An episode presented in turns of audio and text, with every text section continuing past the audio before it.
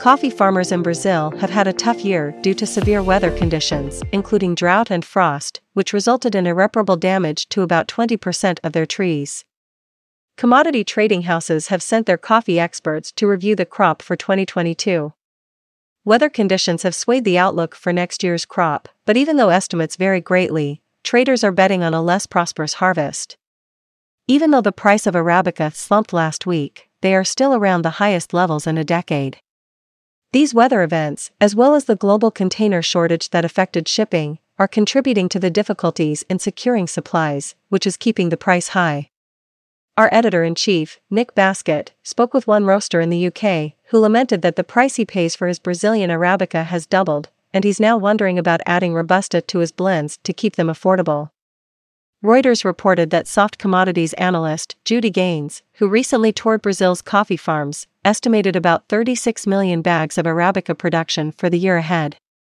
This is one of the smallest projections on the market.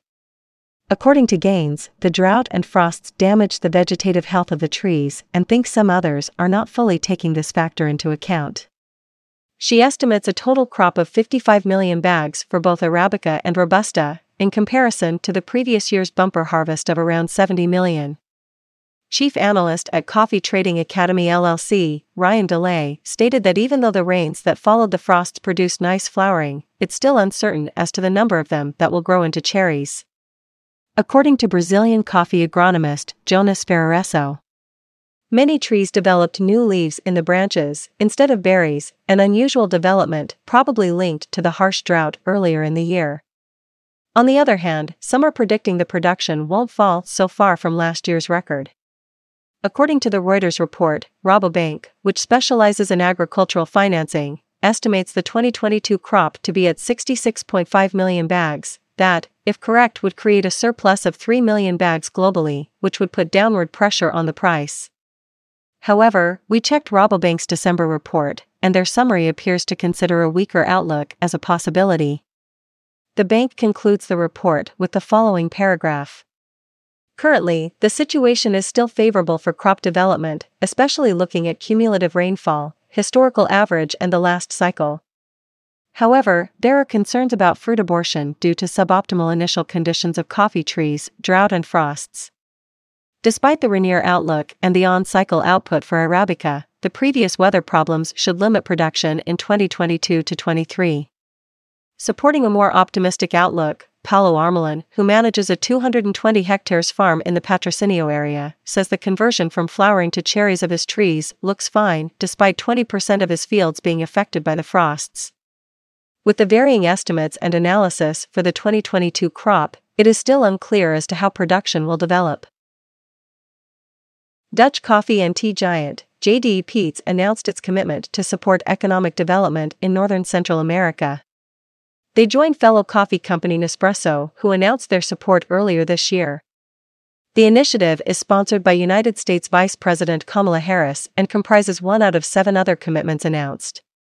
The company will increase financial support for smallholder farmers through sustainability programs that focus on the key issues farmers from the region face, and which is contributing to migration concerns that we reported on last week. In a statement posted on the White House's website, the company stated JDE Peet's will allocate a total of $2.7 million over the next four years to expand the reach of its Common Grounds program in the region. These seven commitments were announced as part of the call to action launched on the 27th of May, which urges businesses and social enterprises to make significant commitments to promote economic opportunities through sustainably addressing the main causes of migration. More than 1.2 billion US dollars have been invested by businesses and social enterprises. As part of its Common Grounds program, JDE Peet's will increase its financial support for smallholder farmers in the area by 40%. To provide for the support, the company will also implement a new series of sustainability programs throughout the Central American coffee belt. The support will be in the form of technical expertise that is aimed to improve productivity, adapt to climate change, diversify incomes, and improve market and credit access. JDE Peet's contribution will allow the Coffee Alliance of Excellence to double its reach in terms of active footprint in the region, with a total of 10,000 additional smallholder coffee farming households. Following this announcement, which was through a virtual event co hosted by the State Department and the U.S. Chamber of Commerce in collaboration with the Partnership for Central America, the Vice President encouraged more businesses to respond to the call to action. Italian coffee roaster Lavazza announced its partnership with the Indian premier luxury lifestyle platform Tata CLiQ Luxury. As a result of this partnership, Lavazza will be able to expand its online retail presence and reach the Indian home market. The company offers most of the popular retail coffee variants, including ground coffee, coffee beans, and coffee capsules. Coffee machines and coffee related accessories will be sold to cater for the increasing range of customers who want to brew at home. There has also been a surge in demand for home brewing tools, particularly the simple, but cheap and effective French press. Managing Director of Lavazza India, Jai Ganesh Ramnath stated. The idea behind this partnership with Tata CLiQ Luxury is to enable consumers to continue experiencing coffee and not just consume it. For us at Lavazza, coffee is more than just a beverage, it is a habit that helps you look within yourself while you are brewing that perfect cup of coffee from scratch, where it's just you and your coffee for those five minutes. With this as the premise and to help bring this experience to life, a curated collection of coffee, accessories, and machines are available on Tata CLiQ Luxury. We are certain that, with this partnership, we will be part of households that share a strong relationship with coffee as a connector and motivate coffee enthusiasts to experiment with some of our most premium products and accessories. The business head of Global Luxury, Tata CLiQ Luxury, Gitanjali Saxena, stated Lavazza is one of the world's most important coffee roasters, and we are elated to announce their launch on Tata CLiQ Luxury. An extensive range of Lavazza products has been thoughtfully curated on the platform, making it a one stop shop for coffee aficionados. As India's premier luxury lifestyle platform, we will continue to deliver an unparalleled online luxury shopping experience for customers across the country. Swiss Coffee Trading Corporation, Volcafe, appointed new leaders for its businesses in Vietnam and Uganda. Since 1851, Volcafe has been present in the world's most important coffee producing and coffee importing nations. In Vietnam, Juan Jose Swelves, who was head of the company's Tanzania business, will now head the Swiss Trader's office.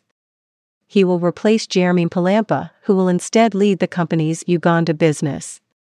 The assistant general manager for Uganda, Johnny Rowland, will be leaving his position at the end of the year. According to Volcafe managing director Trishul Mandana, Swelves will take on his new role in the first quarter, and Palampa will transfer to Uganda in the first half of the year after, delivering sound profitability in Vietnam. These changes and appointments are apparently in response to a difficult year in the coffee industry, where supply chains were disrupted and producing nations were impacted by severe weather conditions traders have been hard hit by defaulting producers, with some facing ruin after some farmers broke their contracts to secure a better deal as prices rocketed. The Cup of Excellence or COE and Alliance for Coffee Excellence or ACE announced changes to their board of directors as well as legal status. The two have split into their own separate organizations with individual focus and funding opportunities. The Cup of Excellence has become a registered 501c company, which is the internal revenue designation of a non-profit and tax-exempt organization. The COE manages and owns the Cup of Excellence competition process, conducts training, testing, research projects, and other activities designed to increase the discovery and recognition of handcrafted coffees, high quality farmers, and the appreciation of exemplary coffees worldwide. Its recent independence will allow more opportunities to achieve funding for in country development. Alliance for Coffee Excellence will also keep its status as a nonprofit, 501, tax exempt organization dedicated to the discovery, appreciation, and reward for top quality coffees. It also stays as the primary marketplace partner for the Cup of Excellence program and puts its focus on the program's membership benefits and consumer awareness.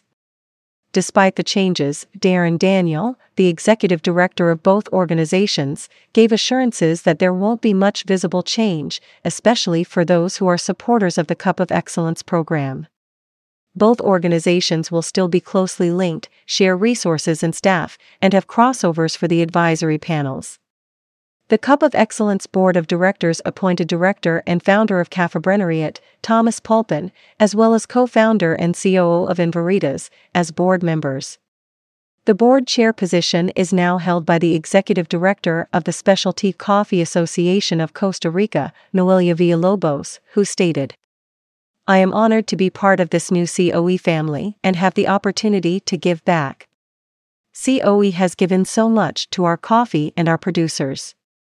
This split will help each organization focus on specific topics and areas to enable even more their outreach, always as sister organizations. As for ACE, the number of members on its board has expanded from 11 to 13 and had 8 positions outstanding. The voting ended on the 19th of November for the open positions.